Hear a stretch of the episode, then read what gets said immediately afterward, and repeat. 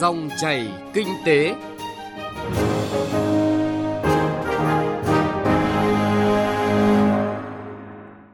Kính chào quý vị và các bạn đến với dòng chảy kinh tế thứ ba ngày 22 tháng 8 năm 2023.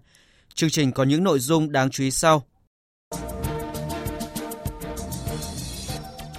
Tiết kiệm điện góp phần giải quyết khó khăn, thiếu nguồn điện. Cơ hội và thách thức với cộng đồng doanh nghiệp trong nỗ lực tăng trưởng xanh.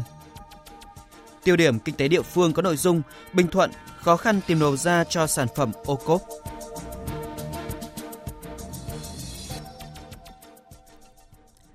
Thưa quý vị và các bạn, là quốc gia đang phát triển, nhu cầu sử dụng điện nói riêng, năng lượng nói chung của Việt Nam là rất lớn. Theo tính toán, điện năng đang chiếm hơn 70% tổng năng lượng tiêu thụ trên toàn quốc.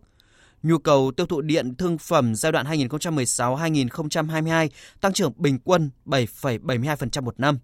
Trong đó, nhiều thời điểm mùa khô, phụ tải toàn quốc tăng cao đột biến, tăng tới hơn 12% so với cùng kỳ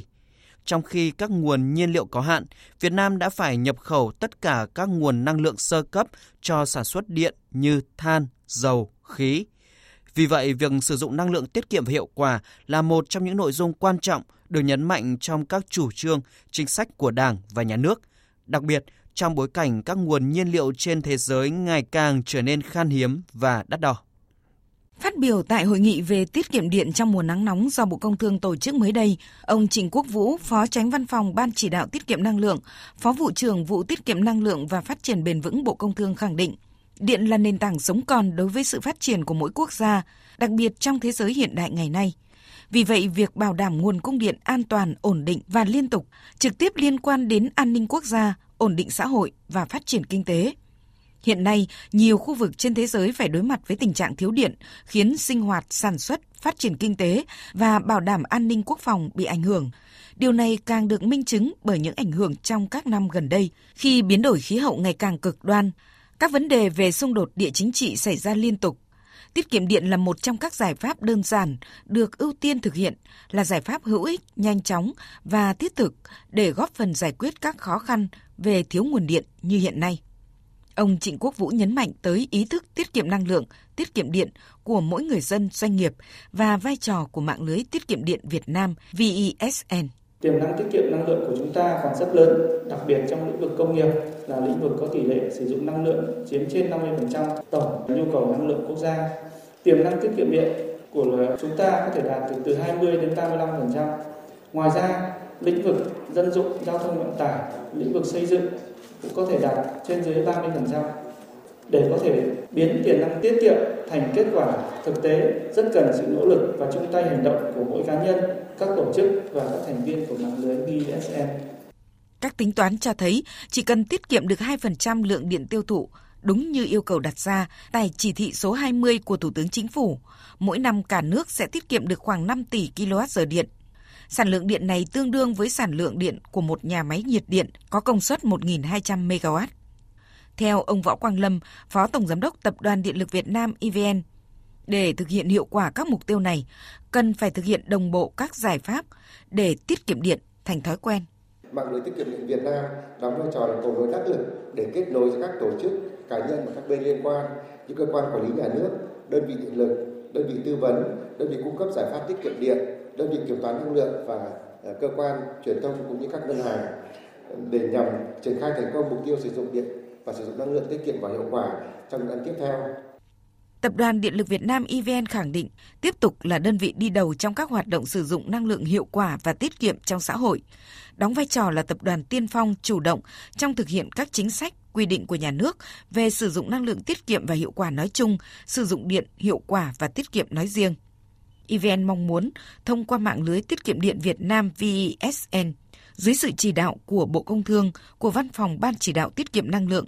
EVN và các đơn vị thành viên sẽ hỗ trợ phối hợp đồng hành với tất cả các khách hàng sử dụng điện thực hành tiết kiệm điện một cách hiệu quả và tiết kiệm, mang lại nhiều lợi ích cho cộng đồng, cho xã hội và lợi ích quốc gia về đảm bảo an ninh năng lượng và bảo vệ môi trường.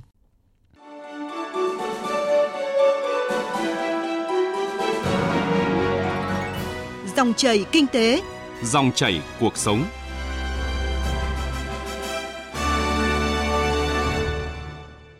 Thưa quý vị và các bạn, hiện thực hóa quyết định 1658 của Thủ tướng Chính phủ phê duyệt chiến lược quốc gia về tăng trưởng xanh giai đoạn 2021-2030, tầm nhìn đến năm 2050, toàn nền kinh tế đang nỗ lực thực hiện 4 mục tiêu: giảm phát thải khí nhà kính trên GDP, xanh hóa nền kinh tế, xanh hóa lối sống và tiêu dùng. Các chuyên gia khẳng định trong nỗ lực xanh hóa này, đầu tiên phải thay đổi nhận thức, đặc biệt trong cộng đồng doanh nghiệp khối ngành sản xuất Thay đổi nhận thức được thì quá trình triển khai mới hiệu quả như kỳ vọng. Đây vừa là cơ hội, vừa là thách thức với doanh nhân, doanh nghiệp. Ghi nhận của phóng viên Đài Tiếng Nói Việt Nam. Từ số liệu thống kê của Hội đồng Doanh nghiệp vì sự phát triển bền vững, mỗi năm kinh tế tuần hoàn tạo ra khoảng 4 đến 5 nghìn tỷ đô la Mỹ và tạo ra nhiều việc làm mới cho người lao động thông qua các mô hình kinh doanh mới. Ông Nguyễn Quang Vinh, Phó Chủ tịch Liên đoàn Thương mại và Công nghiệp Việt Nam VCCI, Chủ tịch Hội đồng Doanh nghiệp vì sự phát triển bền vững Việt Nam cho rằng tăng trưởng xanh, kinh tế tuần hoàn tạo cơ hội nhiều hơn thách thức, cần cộng đồng doanh nghiệp nhận biết sớm, khai thác tối đa tiềm năng nội tại và thị trường bên ngoài. Cùng với vấn đề nhận thức, ông Nguyễn Quang Vinh khẳng định tài chính xanh là yếu tố phải bàn trong nỗ lực tăng trưởng xanh của nhiều doanh nghiệp hiện nay là một cái người hỗ trợ doanh nghiệp làm phát triển bền vững 20 năm nay rồi. Tôi nhận thấy bây giờ nhận thức của các doanh nghiệp và kể cả là các cơ quan chính phủ về phát triển bền vững cũng như là tăng trưởng xanh đã được cải thiện. Khó khăn cho các doanh nghiệp đó là nguồn tài chính xanh rồi ờ, nguồn lực con người, tài lực nữa.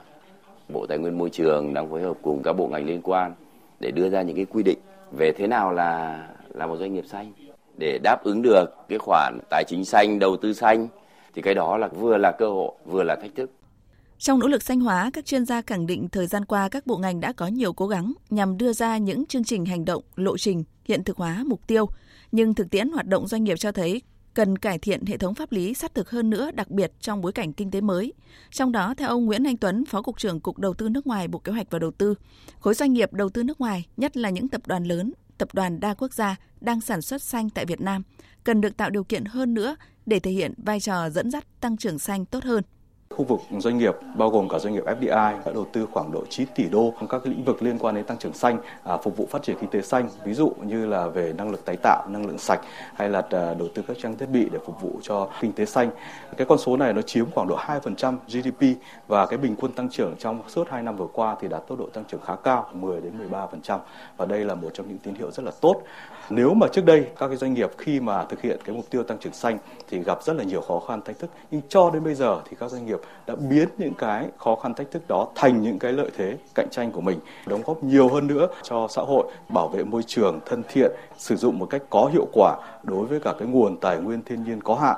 Đại diện một trong những doanh nghiệp FDI có thương hiệu tại thị trường Việt Nam, ông Chris Hop Phó Chủ tịch Giám đốc Bền vững và Truyền thông khu vực châu Á, châu Đại Dương và châu Phi tập đoàn Nestle khẳng định Việt Nam đang là hình mẫu thành công trong thu hút đầu tư trực tiếp nước ngoài nhờ thể chế và môi trường đầu tư ngày càng được hoàn thiện, nền tảng chính trị ổn định và tiềm năng tăng trưởng kinh tế khá cao.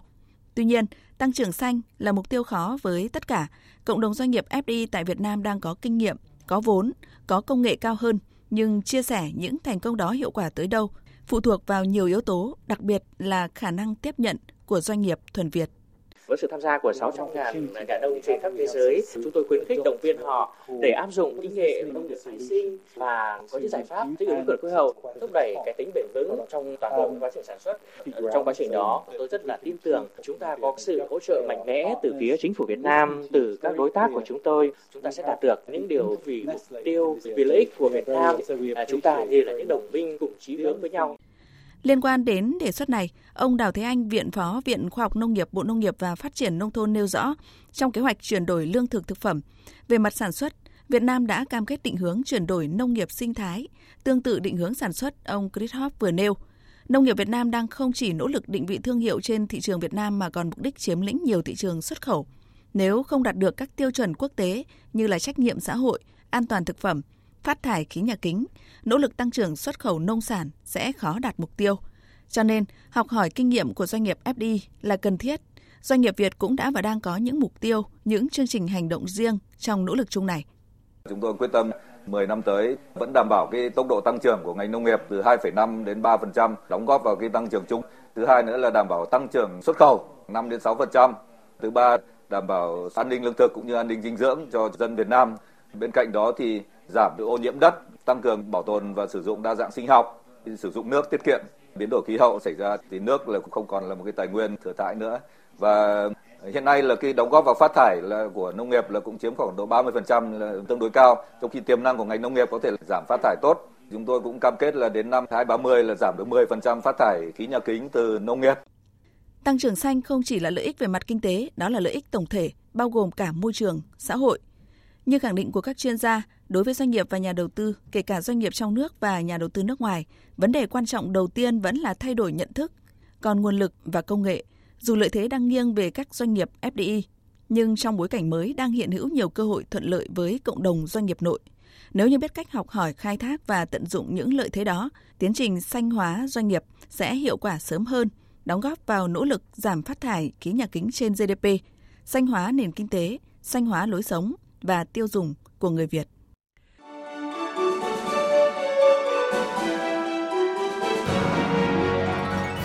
Dòng chảy kinh tế, dòng chảy cuộc sống.